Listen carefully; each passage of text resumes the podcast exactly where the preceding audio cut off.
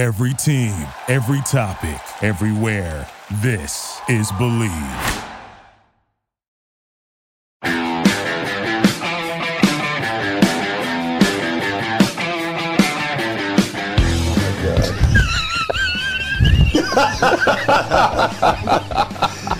Tommy, Ocean Chinook or Puget Sound Coho? What is your palate favorite? And you drop that kokanee on top of that barn door halibut's head, 67 feet of water, and he was not happy about that. Well, I don't know. What do you think? Boxers or briefs? Ooh, I'm gonna have to go with a European cut speedo. Fantastic. Excellent choice. I love tuna. I do love tuna. Heck yeah! hey, you know, I have a buddy who refers to Canadian geese as flying carp. Obviously, he's not cooking them. He clearly. Right. Oh, ocean snook. Seriously? Hands down. Really? Hands down. I don't fish for coho. Ah, good point. Hey, speaking of grind, can you tell the difference between ground deer and ground elk? Honestly, taste the difference. You know, Dwayne, we only get one chance to live this life, and you will always regret the things that you don't do. So you know what I tell people? Buy the damn boat. Hey, you know, the facts are some days are just a grind. Welcome to Fish Hunt Northwest, the number one fishing and hunting talk show throughout the Pacific Northwest and beyond. Now, here is your host, Dwayne England, and of course, the infamous Tommy Donlin. Hello, and welcome to Fish Hunt Northwest, Dwayne England, and yes, absolutely, Tommy Donlin. You are I back. am back. you How are back. that? We are back. it's been we've been on hiatus here for a bit, out of studio, putting out content of uh, some previously recorded uh, on the water stuff Mm-hmm. that folks have been able to enjoy. But it's, I mean, nonetheless, it's good content. That's what we do, right? Yeah, absolutely. It's but it's good to see your uh, smiley face back here in studio. We are live this evening from the Fish Hunt Northwest studio located here at uh, Summit Lake. So appreciate everybody tuning in to join us. Tons of content to get through tonight, Tommy. Yeah, We're gonna be loaded. we're gonna be hard pressed to get in here within an hour or so. I want to welcome everybody here on Root Sports. Uh, if it's your first time jumping on, uh, do us a favor, jump on over to our webpage, www.fishhuntnw.com. There you're going to find a lot of good content, our online store with our even some new swag here, Mm-hmm. Thomas, and of course the FHN20 coupon, the cu- coupon code uh, teamed up with Edge Rods, FHN20 at checkout. You're going to get all Edge Rods, 20% off all the time through us and Edge Rods. Make sure you visit their webpage. Click on the coupon. It's going to take you right there. So, uh, with that, Tommy, like I mentioned, we got a lot of stuff to get through this evening, and uh, we uh, just be getting back in studio, trying to get you know everything up and running here. Uh, but uh, lots of content, obviously. Um, and I, as I mentioned, I hope folks were enjoying our on the water stuff because uh, we had some squid stuff we put out there, and um, what else did we see? Said some coho fishing. Um, I'm gonna try to get out this next week, create some crab crab stuff. Yeah, but, uh, and yeah. crabbing is good right now. Crabbing is good. ya. We're going to get into that a little bit too. Hey, before we get too far along, I got to remind everybody we still have a couple weeks and we have a couple spots open on our group hunt with uh, Yes. Shelby Ross, Ross Outdoor Adventures. Uh, jump on uh, to our Facebook page. You're going to see all the information. Or give Shelby a call, 509 750 7763. Talk to Shelby personally. You're going to sign up for our two day duck and goose hunt, December 12th arrival. Hunting the 13th on ducks and the 14th on geese. It's a two-day hunt, two nights lodging, dinner included, both nights.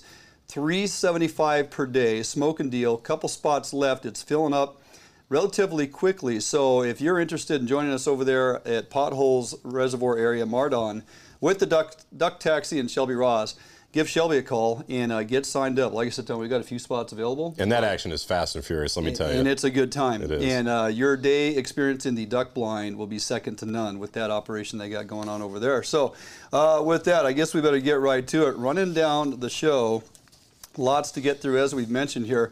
Brian Lynn, no stranger to the studio, uh, Vice President Marketing and Communications with Sportsmen's Alliance. We have so much information to get through with Brian, uh, Tommy. He'll be on with us for two segments tonight. Um, who are these groups that are coming after WDFW, the commission? And uh, how dangerous is their agenda? We're gonna we're gonna put that all out there. You and I have talked a little bit about this in the past. Brian's gonna really tell you what's going on, not only here in Washington State but on a national level. So pay attention. Uh, we're gonna catch you up on some uh, closures and some opportunities that are still out there. Then we're going to really start drilling down on some some hard knocks here, Tommy. WDFW Coastal Steelhead Virtual Town Hall 3. Uh, what did we get or not? Guaranteed to make you mad to a point. Um, a little bit disappointing, couple glimmers of hope, but mostly It's like a pinata filled with carrots, Jordan. Big case of disappointment, all right? Um, and then Tommy and I got to walk you guys through a little history lesson on the commission, excuse me, the general makeup of what's going on there now and what the future holds as we have some seats coming available here at the end of the year. What's that look like? Who's vying for those positions and how important is this? Well, we're going to let you know. And of course, we'll close out the show. Try to catch uh, everybody up on some of the stuff we've been out doing. Yeah, right. It's it's been a while since we've been in here together. It's been a while. Been two bulls and a handful of bucks and a handful of crab and a handful of coho ago. Yes, yeah, yeah all of that. The freezers have been getting filled um, both on the ground and in the water, and it's been a pretty uh, pretty good fall season for us here oh, at Fishing yeah. Northwest we've been uh, out there enjoying creating content, but more so, you know, harvesting when available. And yeah, we did all right in the hunting realm this year for sure. Mm-hmm. I think we filled every tag we had. We did. I haven't Yeah. taken an opportunity to go uh, fill my turkey tags. I still got some fall time Oh. to maybe try to do that. Yep. We'll see if I could pull that one off. That would be a, a nice finish to uh, the opportunity there. Appreciate everybody signing up here uh, tonight, jumping on. Lots of you guys saying hi. And uh, yep, Kyle and Jeff, looking forward to getting over there on the hunt. Um, again, grab your friends, tell them to join us. We've got a lot of great content to get through this evening. And uh, doesn't do any good for Tom and I just sit here and talk about it. So, uh, wanna, want you all to weigh in and listen up and uh, share the content. Invite people on to the platform here because we got some information to get to. We're going to jump out for a quick break. We come back. Brian Lynn, Vice President of Marketing of Communications Sportsmen's Alliance, will join us via the Zoom right here when we get back. Fish Hunt Northwest. Defiance Marine is the one stop shop for the Pacific Northwest angler. Defiance Marine guarantees the best price on a new and best service on a repower for your current boat. Defiance Marine is a Honda Premier dealership and one of the largest on the West Coast. Defiance Marine is a boat dealer who proudly sells Defiance, Allied, and Arima boats. All boats are built by West Coast fishermen for West Coast fishermen. Defiance Marine has all your boating needs to help you get out on the water. If you're looking for the best fishing rods in the world, you really do need to take a look at the Edge rods. I designed and built new machinery, and I think this new machinery has enabled us to build blanks like no other company can build without this equipment. There is no other rods in the world that are as good as these rods. You owe it to yourself to take a good look at them. All right, welcome back to the show here, Fish Hunt Northwest, winning with Tommy Donlin. And Tommy, you and I have kind of had a conversation previously about some of these outside groups, organized, mm-hmm. financed groups, both in state and out of state, that are really starting to weigh carnage on the efforts of WDFW and the commission to do their job and manage our, our you know, fishing and hunting in the future. Yeah, And it's getting pretty damn serious. that's right. They're trying to manage the managers. They're trying to manage the Right. managers, and one person that has his head buried deep into this stuff and does it uh, day in and day out in his line of work here in Washington and, of course, across the nation. Brian Lynn, Vice President of Marketing and Communications at Sportsmen's Alliance. Uh, welcome back to the show, buddy. It's been a bit, but I'm glad to have you back on. Yeah, thank you. Great to be on. Absolutely. So let's just jump right into a recent article that I read that uh, got me uh, motivated to give you a call again and get caught up. But the headline read In Washington state, hunters may no longer be necessary to manage wildlife. And it went on to say, uh, recognize there's a group that has recently serviced here, Washington Wildlife First. This organization's mission is transforming the WDFW model from consumptive use to one that prioritizes preservation uh, of the natural ecosystem. Tell everybody exactly what this means and how dangerous this is moving forward. Yeah, this is this is as dangerous as it gets. Uh, these guys, Washington Wildlife First, which is an offshoot and supported by all the big names, but you know, Humane Society of the United States, Center for Biological Diversity, uh, you know, Defenders of Wildlife is in there. Big money, big big influence. And there's also a group out of New Mexico called uh, Wildlife for All, and that's mm-hmm. kind of where they're taking this. It's an offshoot from them, and all of this is about removing hunters from the wildlife management model that we use. That's worked for a hundred years. They want to remove hunters and protect your predators, which then they think will control the ungulate populations perfectly, like a Disney mm-hmm. movie or something Yeah. They they're not you know there, there's a lot of things wrong with the model uh, not the least of which is funding and how they are going to fund it. But this is a movement that they have brought to Washington. They're trying to take it national, but it, they have success here in Washington, given our game commission and that five out of the nine right now uh, agree with them. They're they're part of this movement and this belief system, and so they're advancing their agendas. And you can see it if you've ever watched a commission meeting of how they're muddying the waters and and trying to reduce predator management across the board. Brian, we're going to dive into that commission makeup and composition a little bit later, uh, and how that dynamic is working or really not working out. But you know, one of the big fears um, that sportsmen have, and rightfully so, is that this group, Washington Wildlife First, has been bending the ear or getting some special time with our commission. Is there any truth to that? Uh, I, I don't know if they're getting special time or have their ear. The members of the commission uh, believe in this. Mm-hmm. I mean, they, they point blank said there's some of us on this commission who never will agree with bear hunting and who think predators should be protected. Mhm. They've said it openly on the record. So it's not a matter of getting special treatment. It's the commission, the majority of the commission now believes in this line of reasoning. And so they and they have the ear of Inslee. Barbara Baker stated in a mission in a commission meeting that she was responsible and worked with the governor to make sure no shill groups, i.e., hunting and fishing groups, had a commissioner that was appointed this last go around. Mm, interesting. You know, one of the uh, excerpts from that article I read that uh, had you quoted numerous times, I kind of got the ball rolling here uh, as we delve into this. And in this next segment, too, as we go a little deeper on this uh, gathering they had in Spokane here recently towards the 1st of uh, November.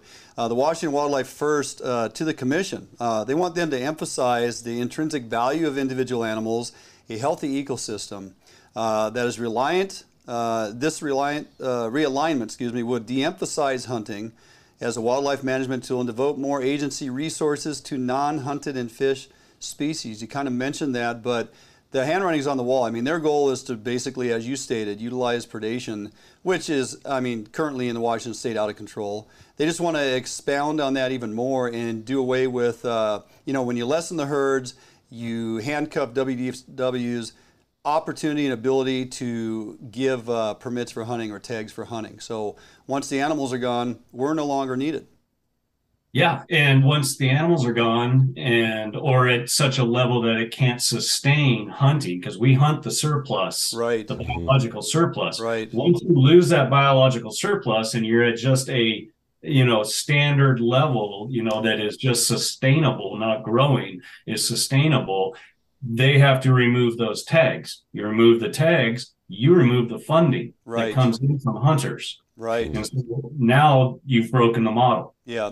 Yeah, it's an excellent point. It really comes down to if you're not selling and people aren't buying, thereby goes the funding and thereby goes hunting as we know it. All right, uh, stand by, Brian. We're going to jump out for a couple minute break. We have more to dig into, uh, a little deeper here on this thing as we peel back the layers and that uh, gathering I was speaking of just before the break here. So don't go anywhere. Stick around, couple minute break. We'll be back with Brian Lynn right after this short break right here, Fish Hunt Northwest. Allied, the new leader in heavy gauge aluminum boats. Allied boats have standard reverse chine and lifting rakes to help you plane faster and run at lower RPMs. Allied boats have several models to choose from, ranging from a 19 foot Mustang all the way up to a 32 foot Liberator. So, regardless of what type of heavy gauge aluminum boats you are looking for, Allied Boats will have it for you. Contact Allied Boats today to learn more about these incredible fishing machines. Hi, this is Joe and Megan from Archery World. Uh, we have four store locations. We are at the Lacey location right now. I just want to highlight some of our camping gear. We have uh, Mystery Ranch packs. We have Crispi boots. We have Sig Sauer optics. We carry Havalon knives. We carry Garmin products as well. So it's not just archery. We want to try to make this one stop shopping for you guys. And so if you need it and it puts you in the outdoors, we probably have it. So come down and see us.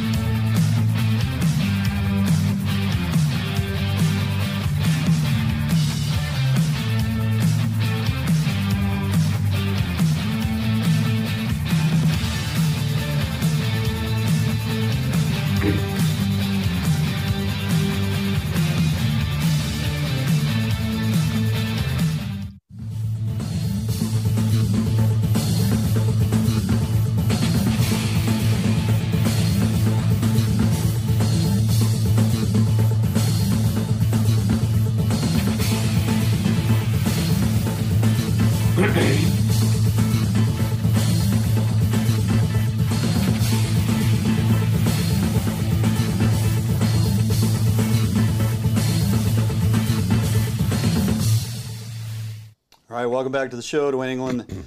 Tommy Donlin and guest uh, Brian Lynn, Pre- Vice President of Marketing and Communications at Sportsmen's Alliance. Uh, Brian, you had kind of mentioned in the first segment there uh, Wildlife for All out of uh, New Mexico, a national group working with Washington Wildlife First. Recently, the Washington Wildlife First uh, group attended a week long annual conference hosted by the Wildlife Society. Uh, this gets complex and confusing. There's a whole lot of wildlife involved here. But uh, there was a panel discussion titled Transforming State Wildlife Management to Be More Ecological Focused, Democratic, and Compassionate. The panel was moderated by Kevin Bixby, the head of Wildlife for All. You attended this conference over there and actually, you know, really, really got a glimpse of what's going on. How dangerous is this group and, and their agenda and where they're going? Uh, yeah, uh, like I said, very dangerous. Like these guys are promoting something that when you sit and listen to it, if you're a non hunter, it sounds logical. You know, it sounds mm. reasonable. That is scary. Yeah. You know, it's it's not. And everything they brought up, you know, they pointed what was wrong with our model. Oh, this is what's wrong. This is what's wrong. But then they their answers, they didn't have a better answer. They mm. think they did and you know we talked about funding and somebody asked them this question. They they talked at us for a good hour 15 you know i gave about 10 minutes for questions. So like three questions got answered. Um, and somebody asked them about the funding model. And they kind of went around and around and their answer was basically increased funding from the general fund. Like that's going to happen. Like you know doesn't like we don't have enough issues in this state with homelessness mental right. health drug right. addiction crime like Republicans and Democrats in all 50 states are going to join hands and devote millions of dollars to a you know the three-toed pink salamander in some basin. Right. You know, when there's homeless encampments. Right. You know so it's just not going to happen. I mean we have to protect the the funding we have now from getting raided by the general funds in states. Yeah, yeah. I like they're just going to willingly give us this funding then their answer was Recovering America's Wildlife Act, which has issues with it, you know, in, of diluting the Pittman Robertson dollars. Mm-hmm. And that was basically their answer. And they don't, we didn't get to ask a lot of hard questions because we ran out of time. Um, but everything they said was wrong with us now. They didn't have a, a better answer for it. And what they did was hypocrisy. Uh, they used very little science the one gal, uh, Harriet, who used to be the head of the endangered species here in Washington, which you know, the woodland caribou went ex- was extirpated under her watch in favor of wolves, and a biologist asked her about that. Mm. Uh, you know, she tried to make it seem like it was scientific by talking about biodiversity loss, but she conflated global bio- biodiversity loss with that of North America. And then she actually admitted that the only place that bird species haven't been dropping has been in the wetlands because of the immense amount of funding it gets, which is derived from hunting and from the work of, of NGOs. Right. So it's this. It was literally like you know 1984. Mm. You know, you're sitting there double speed. Two plus two is five. Yeah, this is how this works. And it was ironic that this all happened on the day, the very day that uh, New Jersey Governor uh, Phil Murphy rescinded his order uh, banning bear hunting because it doesn't work. Right. right. Everywhere this has been applied, disease, destruction, debt, and death have followed. Mm-hmm. And he finally figured it out when he has, no longer has aspirations, political aspirations. He's termed out. He finally figured out after throwing $10 million at non lethal means, it doesn't work. It doesn't work. Mm-hmm. Yep. You know, it's um, it's pretty obvious at this point that there's a lot of parallels between these organizations, Wildlife for All, um, and our commission, right, that they are pro predator, anti hunting. You know, we've seen an all out attack on our spring bear hunt, um, you know, denying all of the facts and the data and the science that has been brought forth by a WDFW biologist. And it's very concerning. And, you know, it's clear they want to stop any kind of predator hunting, regardless of the impacts on elk and deer populations. And so, you know, completely changing the way WDFW manages predators, completely changing the model, changing um, changing it in such a way that flies in the face of how most Western states manage game, and it forces the situation to be constructed in such a way where you no longer rely on hunters to help manage wildlife in the state of Washington. The question is, what can we as, as sportsmen and women do to address this? How do we get involved? How do we participate? Yeah, it, it, it's tough because this is part of a bigger problem right now, and that, that's being Washington and, and the politics here that aren't hunter friendly. Starting with Jay Inslee, mm-hmm. uh, you know, he gets to appoint this, and there's really not a lot we can do.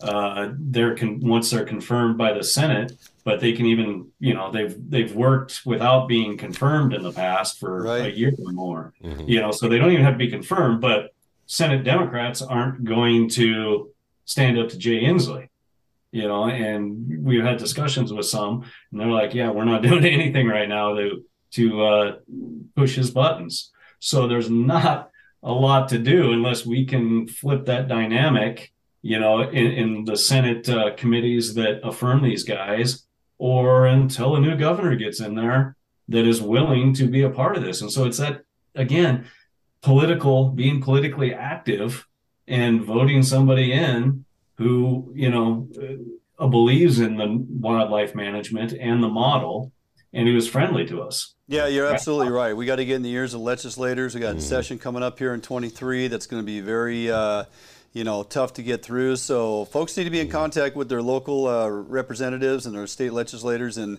uh, we got two more years with current uh, seated governors. So who knows where that's going to land. But uh, we're up against a break here, Brian. Never enough time, way too much content to cover. But I always appreciate you taking the time out of your busy schedule to join us here on the show. Appreciate it, Dwayne. All right, buddy. Have a great evening. We'll talk to you soon. Thanks, Brian.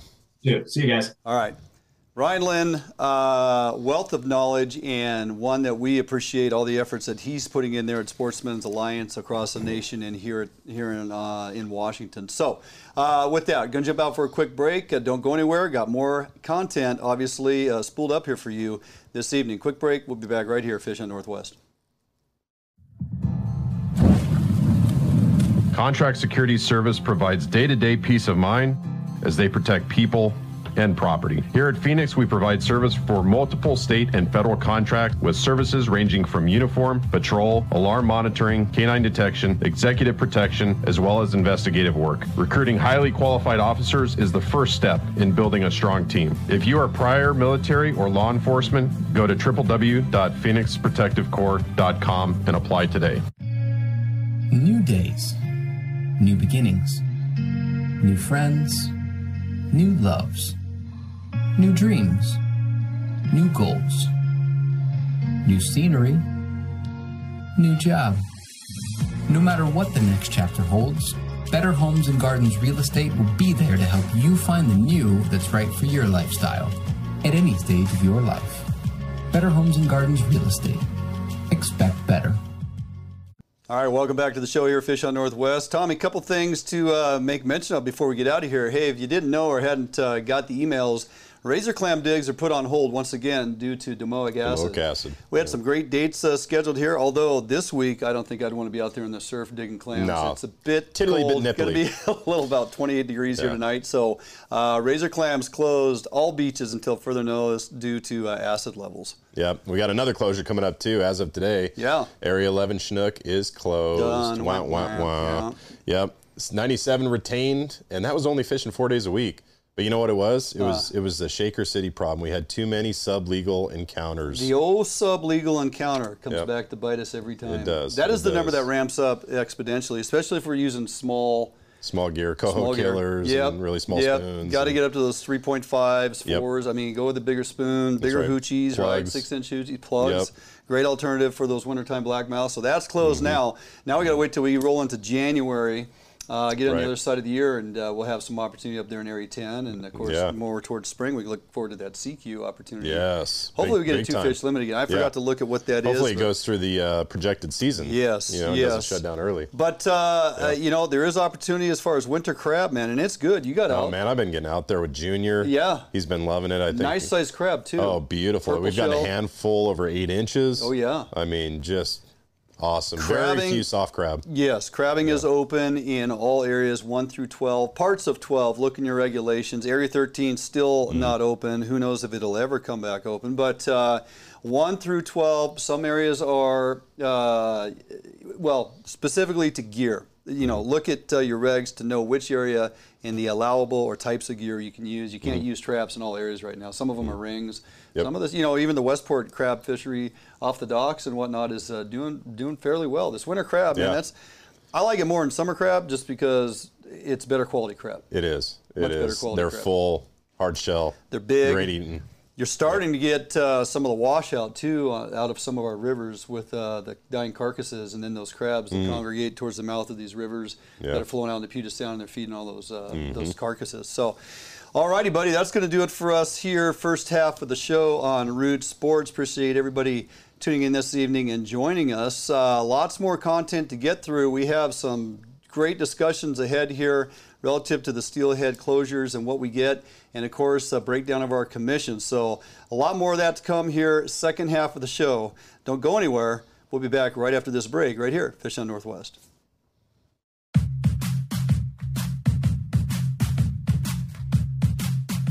Hi, we're Joe and Megan Malico, owners of Archery World up here in Lacey. We're a full pro shop, so we have a full pro service also. We have a huge indoor range. Uh, we carry 11 bow lines, all the major bow lines, and then there's subsidiary uh, companies too. Like if we carry Bowtech, we carry Diamond. If we carry Mathews, we carry Mission. When you come in, we're going to ask you, uh, you know, what kind of price point you're looking for. Um, you know, what's your hope? What's your goals with your bow? And with that information in mind, we'll point you in the direction of, uh, you know, that price point bows, and then maybe give you uh, the option to test fire, maybe a higher level bow, just so you can compare.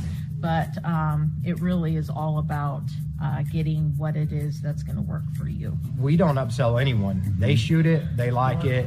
They don't like it, they don't get it. We don't we don't operate like that. And so if you need it and you're it puts you in the outdoors, we probably have it. So come down and see us.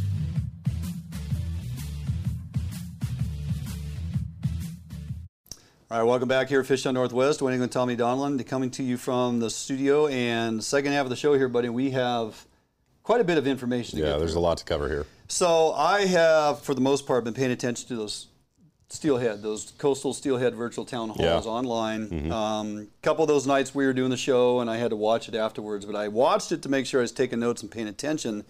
And as we, you know, rolled into the second meeting, some of the information James Losee provided, which you know I thanked him for because it was really good, good, really good stuff, breaking out the tributaries specifically. And then as we rolled into the third meeting, again, pinata filled with carrots, man. Big case of disappointment, right?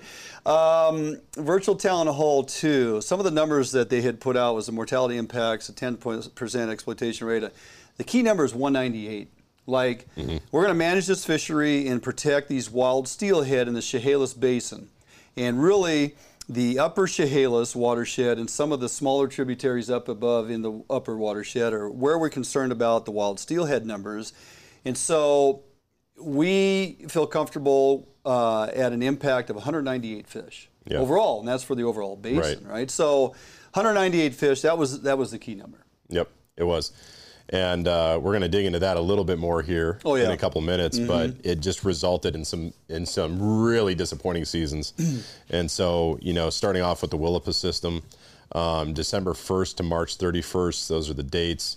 Um, and you've got obviously some some differences there for certain tributaries, so you got to look carefully. But selective gear rules, you know, no bait, no scent. Seen Yep. that one before. Yep. And then they played the no fishing from a floating device card again Uh huh. um, for the Willapa system. And it wasn't the only system that had that card played. Um, Chehalis River as well, even shorter season. Again, disappointing because we wanted to get those coho in late December. Right. But December 1st to December 16th, Yep.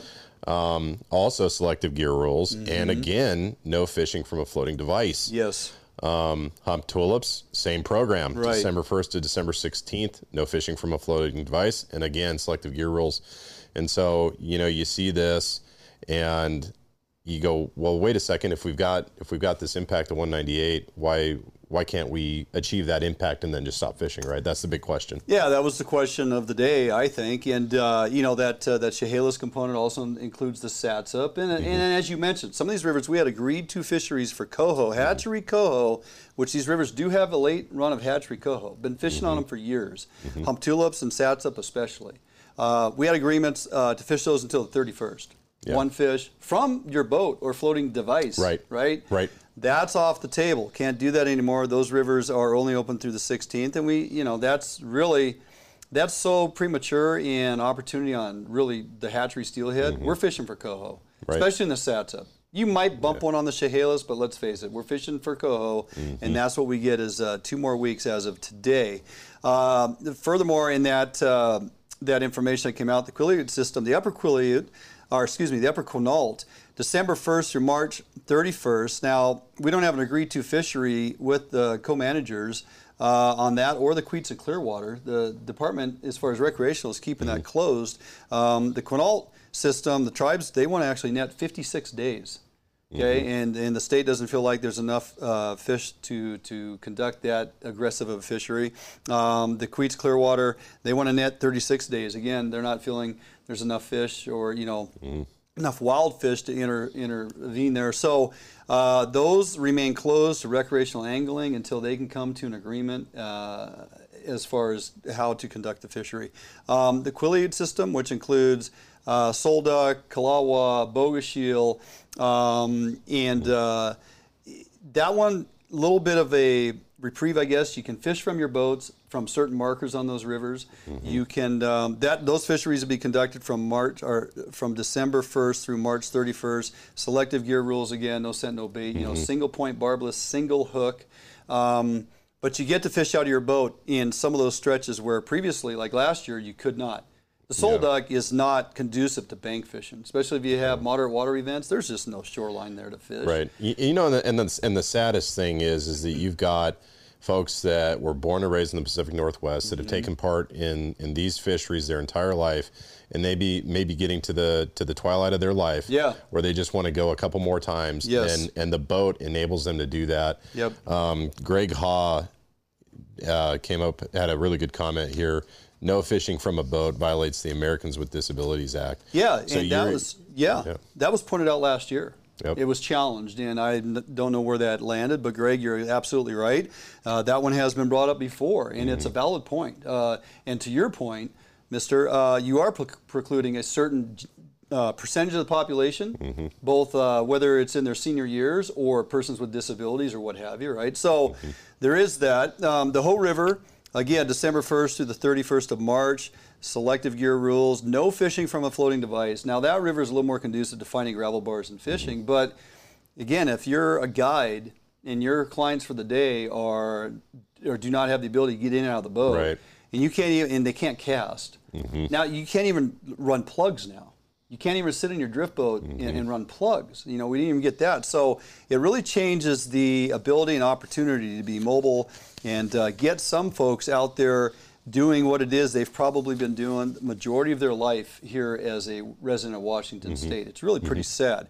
Um, I want to I want to break this down even further because the points of frustration um, that are there for those north coastal rivers, to me, pale in comparison to the frustration here in the south coast. Mm-hmm. It really does. I'm not just saying that because it's in my backyard, but I'm saying it because we have conclusive numbers of of hatchery steelhead to go after. Right.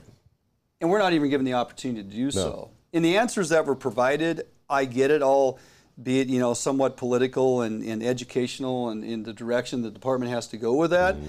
But I'm not happy with the answer nor the outcome, and a lot of other people are right. extremely frustrated. So I want to kind of take a look here at this uh, Chehalis Basin, more so the Satsop, Wynoochee, and Skookumchuck. Uh, first, I want to take a look at the tributary, tributary performance over the past 25 plus years. I think that graph there is about 27 years in concurrence. The last three years that are circled is what I'm focused on, Tommy. You'll see in there, based on the color chart, that Let's talk specifically about the Satsop and the Wynoochee. Now, the Wynoochee uh, has a really good abundance of hatchery steelhead year in and year out. They put a lot of offer, uh, effort into that, as well as the summer run program, which performed unbelievable this year, which would make you feel on the heels of a phenomenal coho return and a fantastic summer return. There's a glimmer of hope that we're going to see a decent amount of hatchery uh, uh, steelhead coming into the Wynoochee this season. Um, the wild fish component of that's been holding status quo, dropped a little bit last year. The Satsop, however, has been status quo for the last three years, solid. And it has a, a uh, pretty good number of impact that it could afford if we were to go and fish that river going after the, uh, the hatchery fish. Okay, we're talking about that 10% impact. What does that look like? Uh, the uh, the next slide is going to show you what that 10% factor looks like. All right. So when we talk about the Wynoochee, um, the, your number is 39. What does that indicate? That's 10% of the overall impact. Yeah, those we, are your impacts. Yeah. We could literally go fish the Wynoochee for hatchery steelhead and encounter hook and land handle and release 390 wild fish right. before we hit that number 39 of the 10% mortality, which is exaggerated mm-hmm. substantially, um, before we would have uh, an impact on that fishery uh, to the to, that would cause concern. Look at the Satsop. I just talked about the Satsop having a pretty robust, continuing last three years, pretty stable wild fish return. We could encounter 580 wild fish on the yeah. Satsop, catch and release, 580. Now I can tell you this, for fishing that river for 35 years, you start seeing wild fish somewhere uh, maybe early February, definitely by mid-February. But mm-hmm. you know, we we should have the opportunity to target those coho, if nothing else, all the way through December, yeah. and not have any issues of impacting wild steelhead on the Satsop. Right. We should also be able to fish from a boat for the entire month of December. Um, this all came down to answers uh, provided um, in the meeting the other night when I asked a question. Yeah, and see, this is why you should be mad, right? Because what, what what Dwayne's telling you is that there's enough fish that you can, you know, catch 390 or 580, depending on if you're in the Wynoochee or the, the Satsop, and then achieve your wild steelhead impact en route to catching all of your hatchery fish plus your coho. Yeah. Right. And then, you know, with the, the thing that got that really kills me about this, you know, you've been you've been fishing these rivers for years and years and years. Mm-hmm. And you know the timing of the runs. Yep. You know typically when those hatchery fish show up, mm-hmm. you know, when those wild fish show up, when those coho are present. And it is precluding a, a prime portion of the season where the impacts would be just minuscule on those wild fish, and you could get coho and your hatchery steelhead. 100%. Look, the, um, the conservation concern as it is, uh, is the upper Chehalis watershed. Okay, so by right, I mean, close the Chehalis. Don't allow fishing.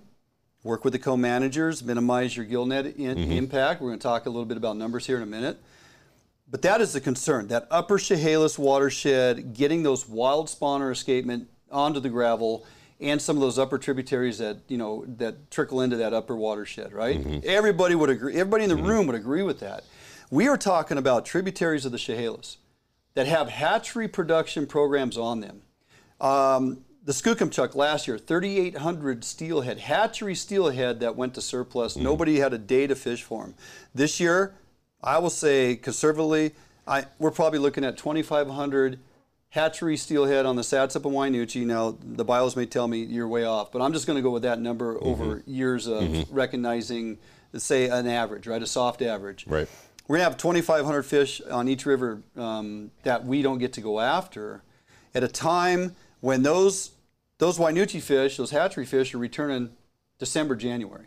Those Satsop fish are returning historically January into February, but I can tell you the last couple years I found more hatchery fish in December on the Satsop than I, and it really surprised me. So I put more effort in over there, and it uh, it pays off. So we're looking at hatchery returns December, January, February. Those wild fish on that Satsop start returning, you know, February, March into April. Man, we used to fish that thing into April mm-hmm. on the mm-hmm. broodstock mm-hmm. program. Mm-hmm. Phenomenal fishing. And um, that's when you really start seeing a higher encounter rate of unmarked fish, right? Yeah. So um, the fact that they made these decisions that we don't get to go after these hatchery fish, we're surplusing all these hatchery fish. There's people watching this going, why are we putting money into these programs and why are you putting all these hatchery fish in the rivers if right. we're not going after them? Yeah. Um, what is uh, what is really I consider to be no opportunity in this Grays Harbor region, right? Not even for our coho. I asked these questions in the town hall. A lot of, a lot of folks tuning in tonight that were tuned in that meeting heard me give those numbers and ask why are we putting those fish in if we can't go after them, and more so, why can't we go after them?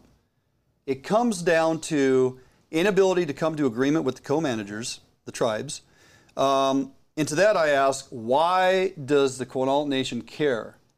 If they're going to net the lower river for their six days or whatever it Right. is this season, and they have a whack at them, and they're actually, you know, they're early, right? It would be early December. They're going to get primarily, much like us, they're going to encounter coho, hatchery and wild coho, and they're going to encounter some hatchery steelhead, early hatchery steelhead. The chances of them getting a wild steelhead is pretty nil.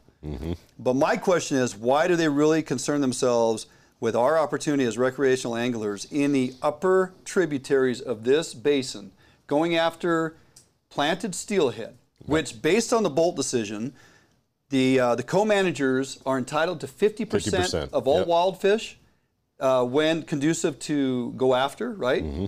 And 50% of all fish produced by the state of Washington. Mm-hmm. Okay, so we're fishing on fish produced by the state of Washington. We're just trying to get our 50%, percent Mm-hmm. our lion's share. This this hatchery programs have been there for years. They give us opportunity. It gives the state money to continue the programs because we continue to buy licenses and everything Mm-hmm. we need to do. And uh, these fisheries sustained economy, right? Now they just want to say no, you can't do those fisheries. You know why? WDFW doesn't have the resources, the money, the personnel to document and count creel sample at the takeouts or sonar if they can ever get to there. In other words, Tommy, they're not able to count the fish coming out of the river or talk to you as an mm-hmm. angler. What was your encounter rate today? How many wild fish did you release? Because we can't produce that information, which has never been requested before. Right. And I'm not talking about the upper Chehalis encountering wild fish. I'm talking mm-hmm. about tributaries far to move, removed and away that don't impact those wild Chehalis fish in that upper Which, tributary. which is just asinine because you got the money to build the hatchery, but you don't have the money to check the anglers at the boat ramp. I mean, that doesn't make any sense to me. I put this information on our Facebook page, buddy, and I also posted a video that uh, was an excerpt from a presentation WDFW did to the commission's, uh, uh, the commission's, uh, what's the name? Of a fish committee. Yeah, the fish committee, which is wrapping their head around this steelhead management with the implementation of the new uh, coastal steelhead proviso. A lot of language in there, boring read for most of us, uh, but it really is crafting the future of how they're going to manage coastal steelhead here in the state of Washington, both the north and the south coast. Um, it's important to be up on that stuff and what the department is pushing to the fish committee and how they decide how they're going to manage this thing. Um, the reason for the video, and I want everybody to go to our Facebook page if you haven't, uh, give us a like and follow, but more importantly, watch that video. It's about four minutes. Um, Fish Program Director uh, Kelly Cunningham, who I have the most respect for, went on record to say, hey, there is no, because uh, Jim Anderson, he asked about cutbacks in steelhead production. And Kelly Cunningham went on record to say, I just want to make this clear. There is no information in the proviso to limit or re- reduce or um, uh, i- redu- uh, uh, reduction in hatchery steelhead production. That's not in the proviso, right? It's, it's not part of the plan. So there's a lot of groups that keyed in on that, and me personally and whatnot is like, oh, that's interesting. My phone blew up for a couple days, and folks are like, we would like to see the department put that language into the proviso, as in, hey, there's no plans to reduce hatchery production uh, as far as we understand, and, and this is moving forward how we're going to manage that proviso. I just wanted to get that information out there. It's all Yep. kind of wraps in here on the information um, Kelly Cunningham gave me as far as an answer the other night, which I appreciated. Uh, but it comes down to lack of funding. Uh, with lack of funding, lack of creel sampling, and with lack of creel sampling, lack of agreement with the tribes, the co-managers. Yeah, is where it's at. And and, and really, in any case, right, you got to ask the five whys, right? You ask the first why. The first why is well, we didn't have the funding, right? Right. Well, then you need to ask, well, well, why don't we have the funding for this, right? We know that we're going to have these hatchery steelhead. We know that we need to catch them. Yeah. Right. Because we don't want them on the wild spawning beds. Correct. Right. Yep. And so Director Cunningham also said, well, hey, um, the money that is required to monitor the catch rates and the creel reports was never put into that 2023 to 2025 legislative budget ask. Correct. And and that's a huge miss, right? Yeah. And so, you know, here's the deal. Now they need to go ask for it in this next legislative session. Mm-hmm. And if they don't get it, right, and they're asking for 5.9 million, Yeah. it's not a it's not a small number. No, it's a good chunk of if, change. if they don't get it or they get a, a portion of it, potentially we may not be able to fish for these hatchery fish until 2025 or later. Yeah, yeah. Because if the money's not there, and if Right. that's the holdup, if that's the hiccup and the cog in the wheel here is that we don't have the money to put boots on the ground, or we can't put sonar in the rivers, and we can't monitor factual data, we can't recruit or uh, uh, uh, ask of the recreational community to help us gather data, because we have nobody to give that to. So. Uh, as I expressed the other night, we're just on this hamster wheel, right? Mm-hmm. We knew last year the complete failures of the management and the inability to allow us to fish. What are the takeaways? What did we do to improve? Well, we went to ledge session. They got all kinds of money for creel sampling. You and I talked about it on mm-hmm. this show for mm-hmm. saltwater fisheries Right. throughout Puget Sound. Yep. There's a huge increase in creel sampling, and most of you guys and gals, if you're fishing some of our uh, opportunities there in Puget Sound, you probably talked to a fish checker or 2 I know I did all summer long. They were keeping Right. on top of that stuff for a, a big reason. Yep. They Yeah. manage these fisheries based on quota Yes. in our saltwater fisheries. It, you know, and in our saltwater fisheries, we've really been noticing um, more real-time management, right? yeah. Um, you know, being being shut down, being reopened, really evaluating the data, which I give you know WFW credit for. Yep. Um, but you know, we've got a quota-based system in the saltwater, right? We do. We've got we track how many wild encounters did you have, right? Exactly. Um, how many sublegal encounters did you have? we just right? talked about, about Area Yep. 11 and the black. Exactly. How many hatchery fish have been have been retained, right? Right. And then that all gets calculated, thrown into the formula, and it determines when that season how long it can go. Mm-hmm. Well, now it looks like we're going to take that that system, that operating method, and now we're going to apply it to the freshwater fisheries, right? We're going to monitor um, these fisheries in the same manner, in the same way, uh, in order to allow us to fish, right, throughout the season. Yeah. In other words, we're taking this this ongoing real-time data model monitoring, and we're going to plug this into our terminal tributary fisheries, and we're going to gather intel. It's going to give you day by day, week by week updates on how the run's performing, over or under, and what's our encounter rate on our wild fish. We might as well replace that with sublegal. I mean, it's the mm-hmm. that's the rub, right? So mm-hmm. we're now going to take this ideology and we're going to plug it into these tributaries and these these terminal fisheries. And uh, if you're a recreational angler, and I've thought about this multiple times, like what what is the resolve or what does this create? So I feel like if I tell that fish checker, yeah, we got our four hatchery fish and we encountered three mm-hmm. wilds and let them go, and they document that. And um, Then the a- next angler walks up. And, and so, Right. you know, rinse and repeat. And everybody's giving them that information. And then you get a small group that on social media starts saying, hey, idiots, if you tell them that we're encountering all these wild fish, Yeah. they're going to shut us down. Right. Right. But I can also tell you that if we get into, say, beginning of March, Yep. and you're on a system that historically has wild fish showing up, and everybody is saying, saying, "Nope, hey, nope, there's no wild fish, they're going to go, we're in trouble. Yeah, we need to shut it down We right now. We need to shut it down. They're either really late or the ones that are going to eventually show up. We need every single one of them to hit the gravel. We cannot uh, afford 10% mortality. Right. So we're going to shut it down. There's a there's no win here. yeah. You give them correct data, it's going to work against us. You give them false data, it's going to work against Mm-hmm. us. If it's a if it's an even playing field, it's like you know we can get those fisheries to go to a said calendar date that was recognized, Mm-hmm. much like the salt.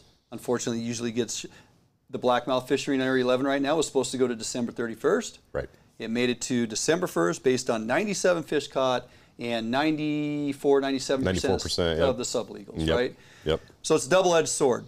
My biggest frustration of this whole thing, right, is we have co management, but we don't we don't consider the method or the effort equally, and we don't impart uh, recognizing catch on an even Yeah. basis. Right. Right. You know, and the other problem I have too is with the mortality rate assumptions. I mean, you know, we've had, um, you know, our Oregon brothers come on and talk about the broodstock program Sure. down Yeah, there. yeah. Um, you know, and they're taking these wild fish out of the river systems. They're putting them in a tank on their boat. They're driving them down the river to a pen, you know, dropping them in the box, right? and they hang out in this little box, and then they pull them, and that's their broodstock program. Yeah. And you know what their mortality rate is? It's two percent. Uh huh. What is our mortality rate? Ten 10%.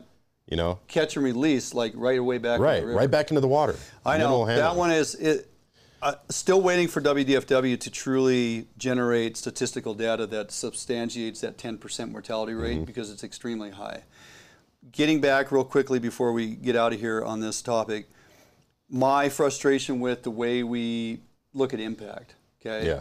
So historically, the co-managers fish on a calendar, mm-hmm. whether it's number of days per week or a targeted date mm-hmm. on a certain month. Mm-hmm. Okay.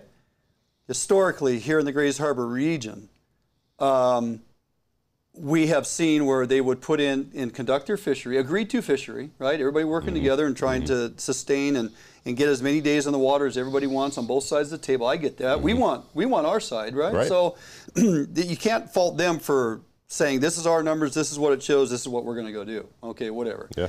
Um, but the, the, the date on the calendar, whether the preseason forecast is right or wrong or right on the head, and if they're not catching as many fish as they should be, well, the run's underperforming. But we're going to keep mm. fishing because maybe they're just here late. Right. We're catching an abundance of fish. The run's overperforming preseason forecast. We're going to keep on fishing because there's just a lot of fish. Right. Right. Okay.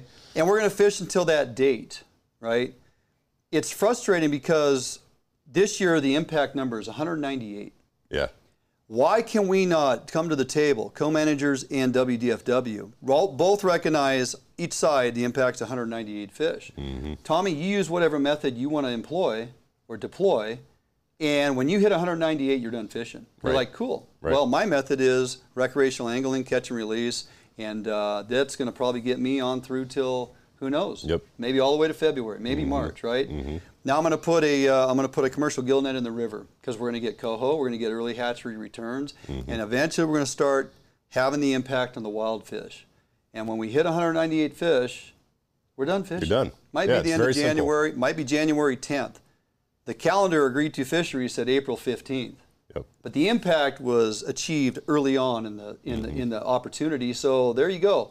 The good news is you got the coho, you got the excess hatchery coho, you got some of the early returning hatchery steelhead, which helps everybody out because the last thing we want is a bunch of hatchery steelhead hitting the gravel. Right. And the fact that we're not fishing for them, the wild fish folks are just sitting back drooling right now That's right. looking at it from a point of, oh my God, as soon as we get a really high percentage of these strays Right. getting onto the gravel, we can prove mm-hmm. that. Boy, oh boy, good thing we got a lot of money because we're going to sue Washington State.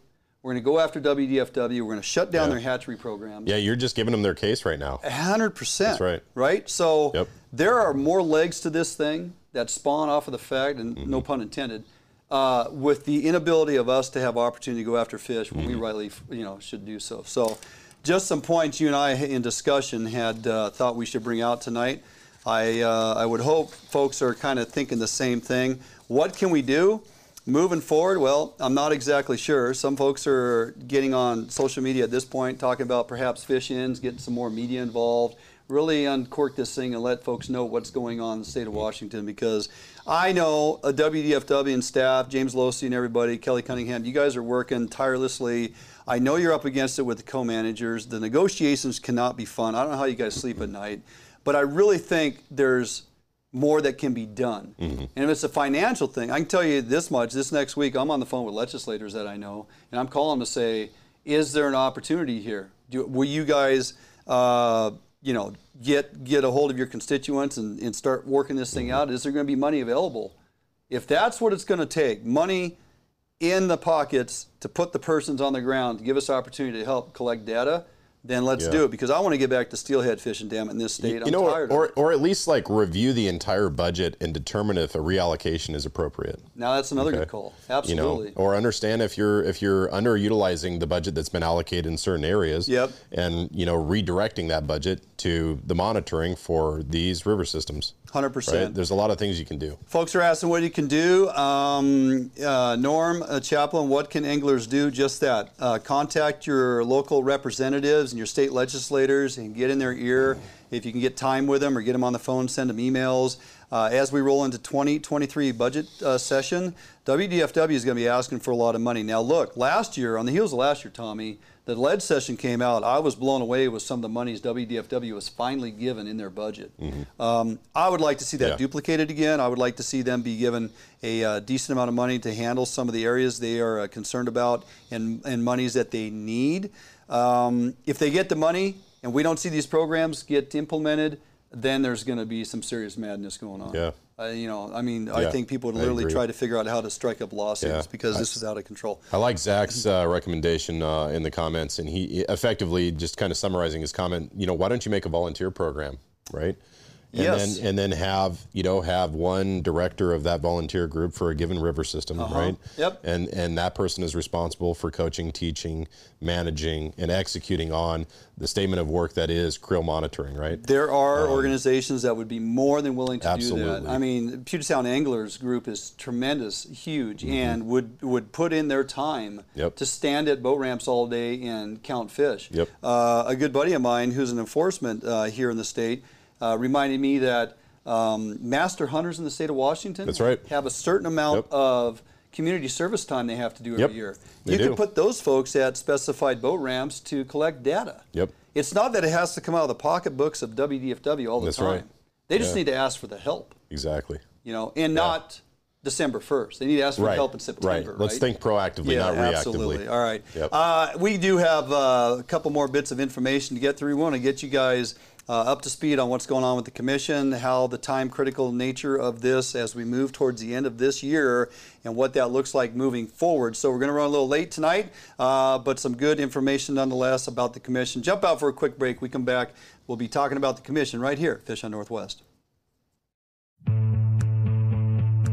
A Northwest favorite for almost 40 years, Arima boats are manufactured with pride in Bremerton, Washington. All Arima boats are built without any structural wood materials. That is why Arima boats are backed with a lifetime warranty.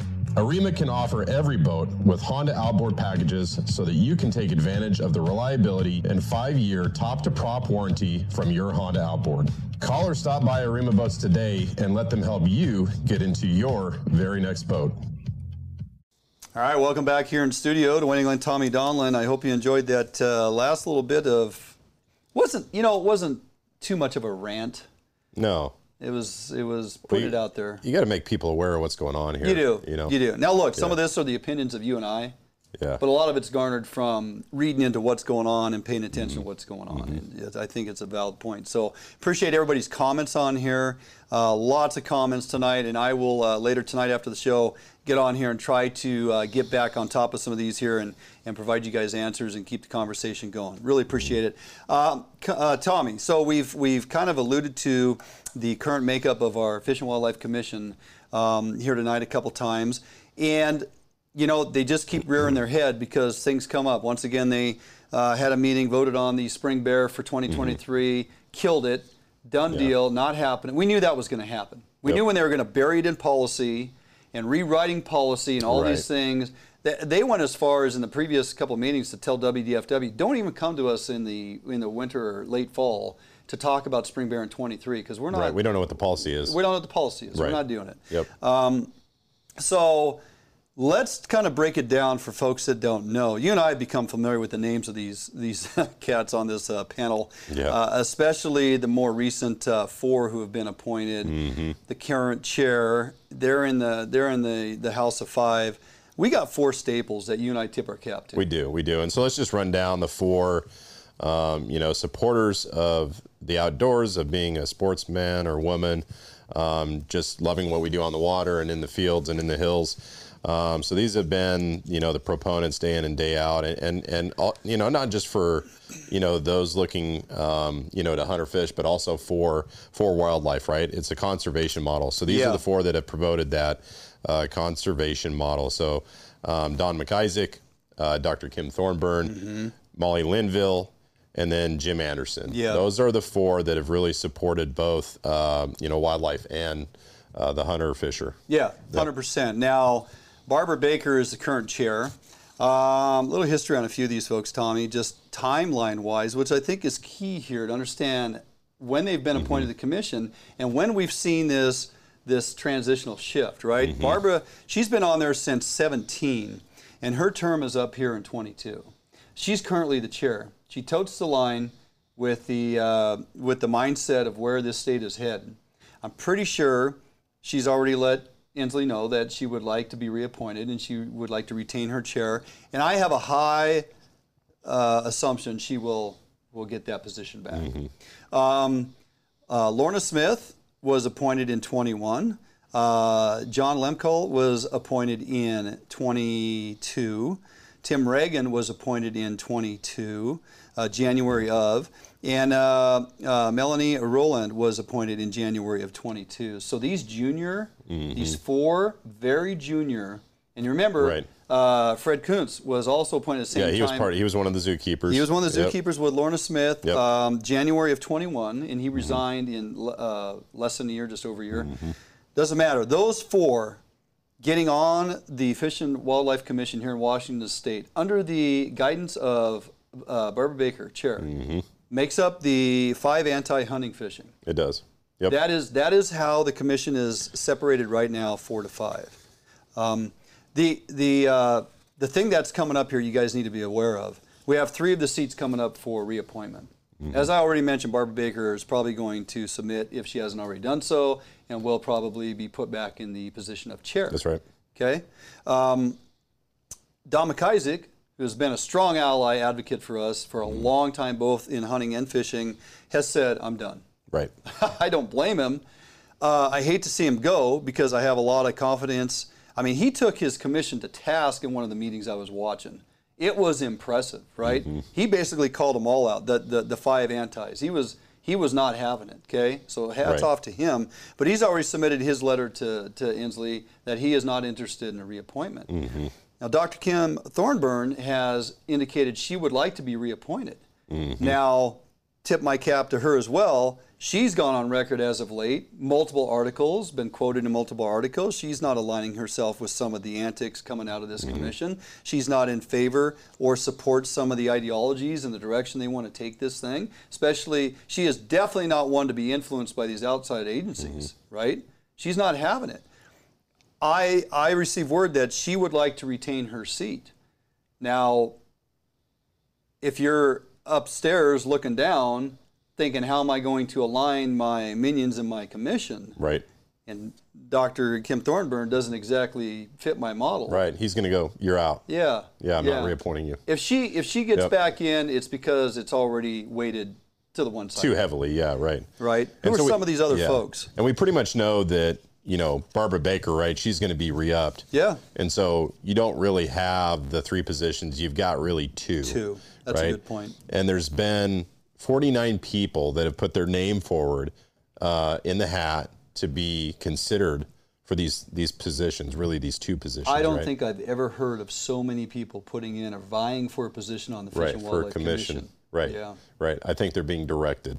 Right. I'm guessing. I'm guessing a good majority of them have That's a been valid point. directed from Baker, Inslee. That's my guess. Uh, and some of these other groups. That's right. Some of these outside right. groups having Right. influence on these people to say, Right. we want you to put your name in Yep. because we know we can talk to you. We Right. have your ear. Think about Yep. that. And we just we we do know a couple of the names though that are on this list. Um, you know one, Ron Warren. So Andy Walgamott put that article out, by the Yeah. way. Thank you. Uh, he had listed 48, but uh, truly 49. Uh, Ron Warren is. Uh, there's an indication that he is putting his name in for a seat on the commission. He currently he has been employed by WDFW forever. I used to work with Ron when I was on the advisory committee down here in Grays Harbor, Region Six director. He is uh, now. I think he still currently holds director of fish policy with WDFW and.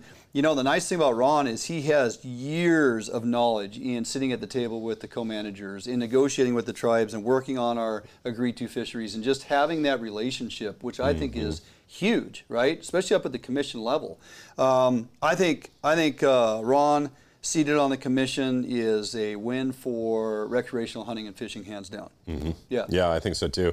I mean, uh, you know, another friend of ours, Brian Blake, who we've had in the studio on Yes. the show. Yep. Um, you know, talking a number of times, um, not only about hunting and fishing, but also um, gun legislation as well, right? Yeah. Um, you know, because he's he's pro 2A, which um, you know, obviously we are here. Yep. But you know, that's that's something that I think Inslee's going to have a hard time choking down. Probably Barbara Baker as well. But uh, if you remember, Brian was uh, former chair of State of House of Representatives, uh, Natural Resources and Ag Committee. So, Mm-hmm. Yep. you know, he's he's not new to this scheme, this dynamic at all. But he would be really good uh, on the commission to help provide the balance, right? Yeah, yeah, huge ally for us, uh, absolutely. And you know, last time he ran, last year, we had him here in studio, Mm-hmm. talked about some of the things he would like to see come from the commission. And his vision is fantastic. It is, You know, and, yep. and we rib him because you know historically, obviously, Democrat as he sat on as a as a representative. And you asked him, why are you a Democrat? You're Yeah, you know two A right, and right, right. just everything you stand for. And you know, it, it's a great conversation. Love having him here for dinner. Would love to see him land on the commission, but he's made it Mm-hmm. perfectly clear that he doesn't tote that line, so chances are pretty slim. Unfortunately, Right. You know, it, and uh, Brian had said it earlier in the show. Uh, Brian Lynn, uh, until we get a change in the governor's seat, That's right. Mm-hmm. somebody that can, even if they don't hunt and fish, or even if they're you know another another Democrat lands in there, at least if they're not absolutely opposed to it, Right. and they don't stack the deck with the commission, and they don't do these things that really hinder the ability of Washington State to be all that it can be. Yeah. You know, that's the type of Right. governor we need. It, it's that, and it's just it's just understanding facts and data, right? Like put your put your political beliefs aside. Don't cater to emotions, and just look at the facts and data, and it will lead you to the right answer. Absolutely, every time. So um, there's uh, there's a few other folks that have put their names in. Uh, Don McBride, he's a member of Coastal Conservation Association (CCA). Uh, you know, he heads up the King of the Reach.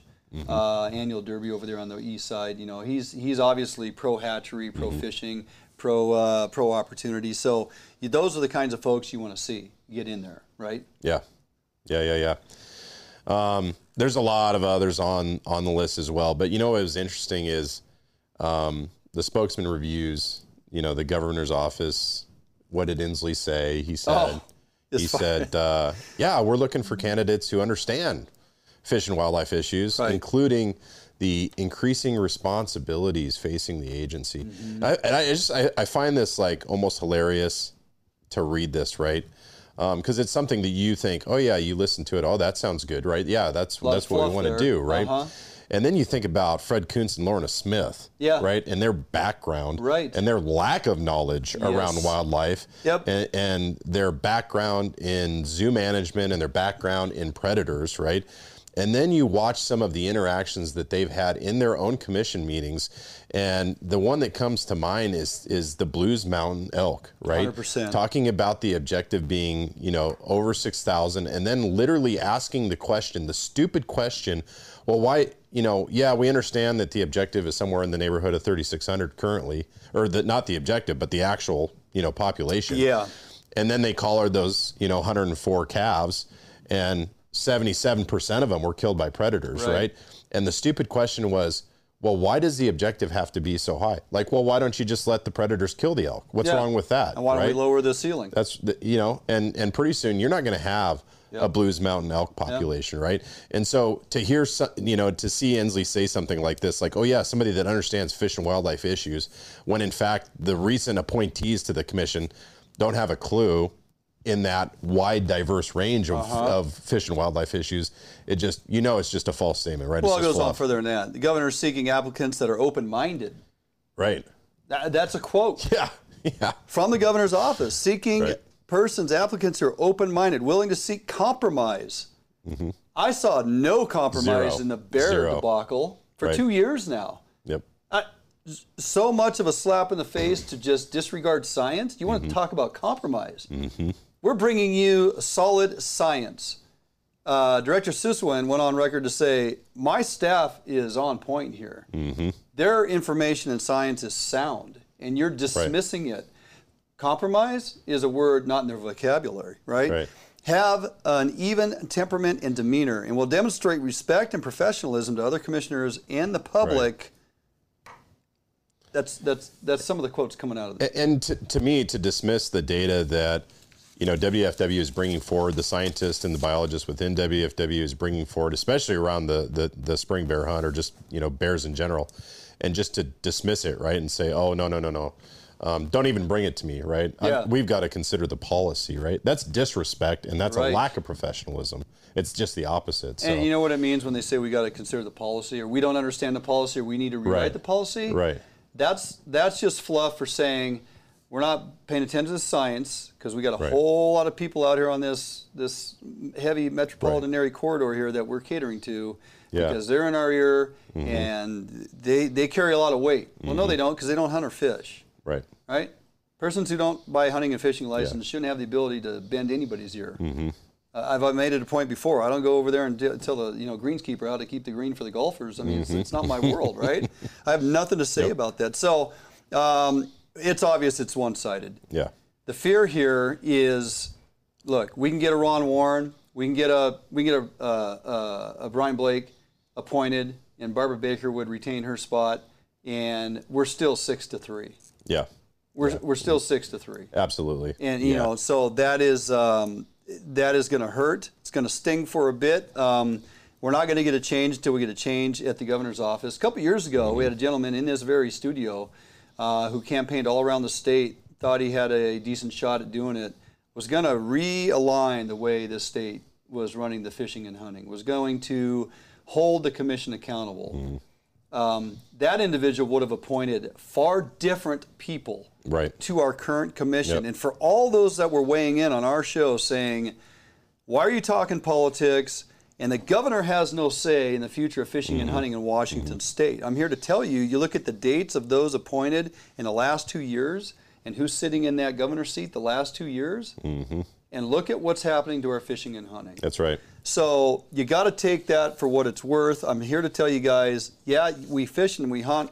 We like to get away from politics and enjoy the outdoors, but there ain't no outdoors to enjoy if you don't get a little That's bit right. involved in politics. I'm sorry to say. So, uh, okay, we are going to jump out for a quick break. Tommy, we come back. We are going to close out this show. Don't go anywhere. A couple minutes. We'll be back right here at Fishing Northwest. All Defiance boats are built without any structural wood materials. That is why all boats are backed with a lifetime warranty. All Defiance boats come standard with large fish boxes that are fully insulated so that you can ice your fish properly all day. All Defiance boats are foam flotation filled and unsinkable for the ultimate in safety while fishing offshore. Before you buy any boat, stop by or call Defiance Boats today to ensure you are getting the very best glass boat your money can buy. All right, welcome back here in studio as we wind it down. Uh, great dialogue there, Thomas. Absolutely. Yeah, uh, for everybody chiming in here, appreciate all the points of reference in the comments. Keep them pouring in. Uh, I will, and Tommy will. We'll go in afterwards and try to make some uh, answers on some of this stuff. A lot of, lot of valuable information here, and the only way to to uh, move forward is to have these discussions, get educated, and help uh, you know get this this massive machine uh, more knowledgeable. So, um, a few points to make before we get on out of here. Um, there was a uh, a couple of emails getting passed around Tommy on a successful GillNet buyback program. Remember last year when we talked about money's coming out of legislator, they allocated 14.4 million for Columbia River license, current license, active license being held um, for GillNet buyback, and it looks like upwards of 169 total non-tribal GillNets were purchased through that program. Um, as I read through the article, if I remember right, You know if they were active or non-active? so there was like 40 something of them that were not active. The ones they purchased were all currently active or had fished in the last Oh, know, few years. There's two standouts, and I can't remember those were active or non-active, but there's two that uh, were not purchased back. But as far as an overwhelm, I mean, it's like an 85% or something, Hmm. 90% buyback of those. Now, a lot of these uh, commercial guys and gals, they hold licenses in Columbia, Willapa, Grayson, Sure, whatever, right? sure. So multiple licenses, and um, this is predominantly was focused on the main, Main stem of the Columbia. Mm-hmm. River um, to buy back gill nets out of Washington State, and they're very successful in doing so with uh, with a lot of monies landing in the hands of those commercial uh, folks. Yeah. Which you look at the last several years and the the minimal opportunity they've had, the number of years spent trying to realign the the you know the rules and regulations that govern Mm-hmm. their opportunity or lack thereof at times, and how constrained they were because of bad, you know, returns of wild steelhead on the east side, Sure. all those things.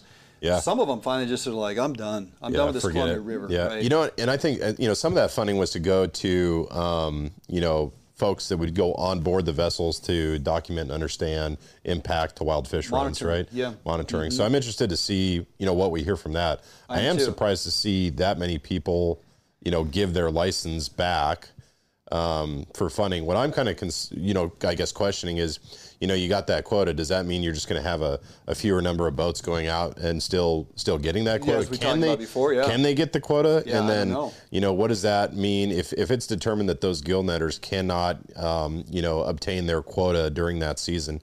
Does that allocation then get given to the sport fishermen, right? Because we all know we got to get those hatchery fish, right? Mm-hmm. do. And so it makes sense to me that if you know, why not have the more the more selective gear choice, right, which is us, Mm-hmm. okay, lower mortality rate and and very controlled. Have us assume you know some of that take in Sure. order to make sure those hatchery fish don't reach the grounds. I agree. And if for anybody that says, well, the recreational community can't possibly catch that many fish, what was our percentage of take on the Mm-hmm. Tules in the lower Columbia? Mm-hmm.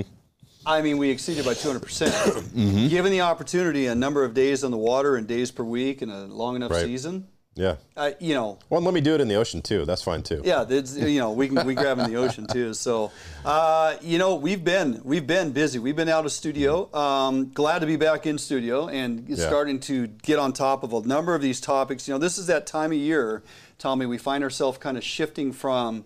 Uh, a lot of the on the water and in the woods content that we're out there creating, and we shift back into mode of and we can't help it. This is the stuff that fills our inbox. This is the stuff that is going on. This is the stuff that, uh, as we move forward, keeps us off the water, out of the woods, as I like to say. And so, look, just around the corner, we're going to be into 2023. We're going to have uh, North of Falcon process coming up right. sooner than later, and we're going to continue to stay on top of this stuff. We're going to have ledge session here in February.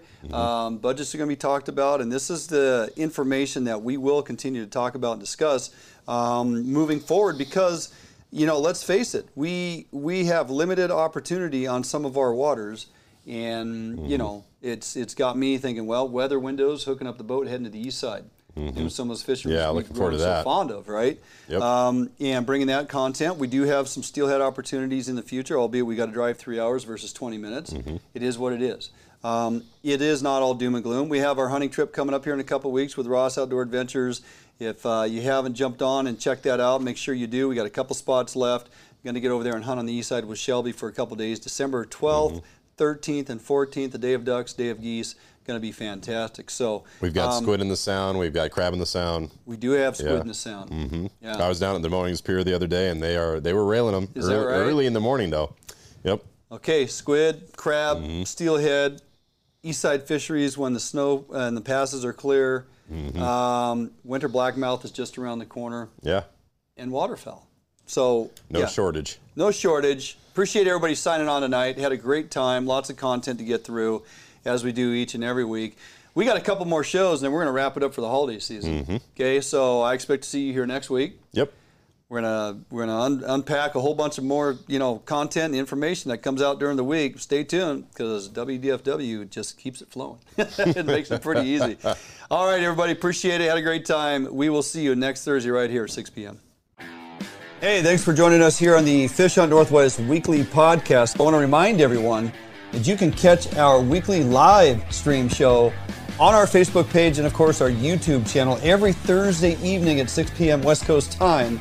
You'll get our insightful in studio interviews, our extremely detailed how to segments in the bait lab, the infield segments we bring to you when we're on the water or in the woods, and of course, our amazing cooking recipes in the kitchen with co host Sherry England and chef Jeff Maxfield. Give us a follow on our Facebook page at Fish Hunt Northwest. Also, subscribe to our YouTube channel at Fish Hunt NW. Find us on Twitter and Instagram. And finally, go to our webpage at www.fishhuntnw.com for all the latest and greatest info. Join us each week here on our podcast. Join us each week at our live production. Have a great week, everybody. We'll see you soon. Thank you for listening to Bleav. You can show support to your host by subscribing to the show and giving us a five star rating on your preferred platform. Check us out at Bleav.com and search for B L E A V on YouTube.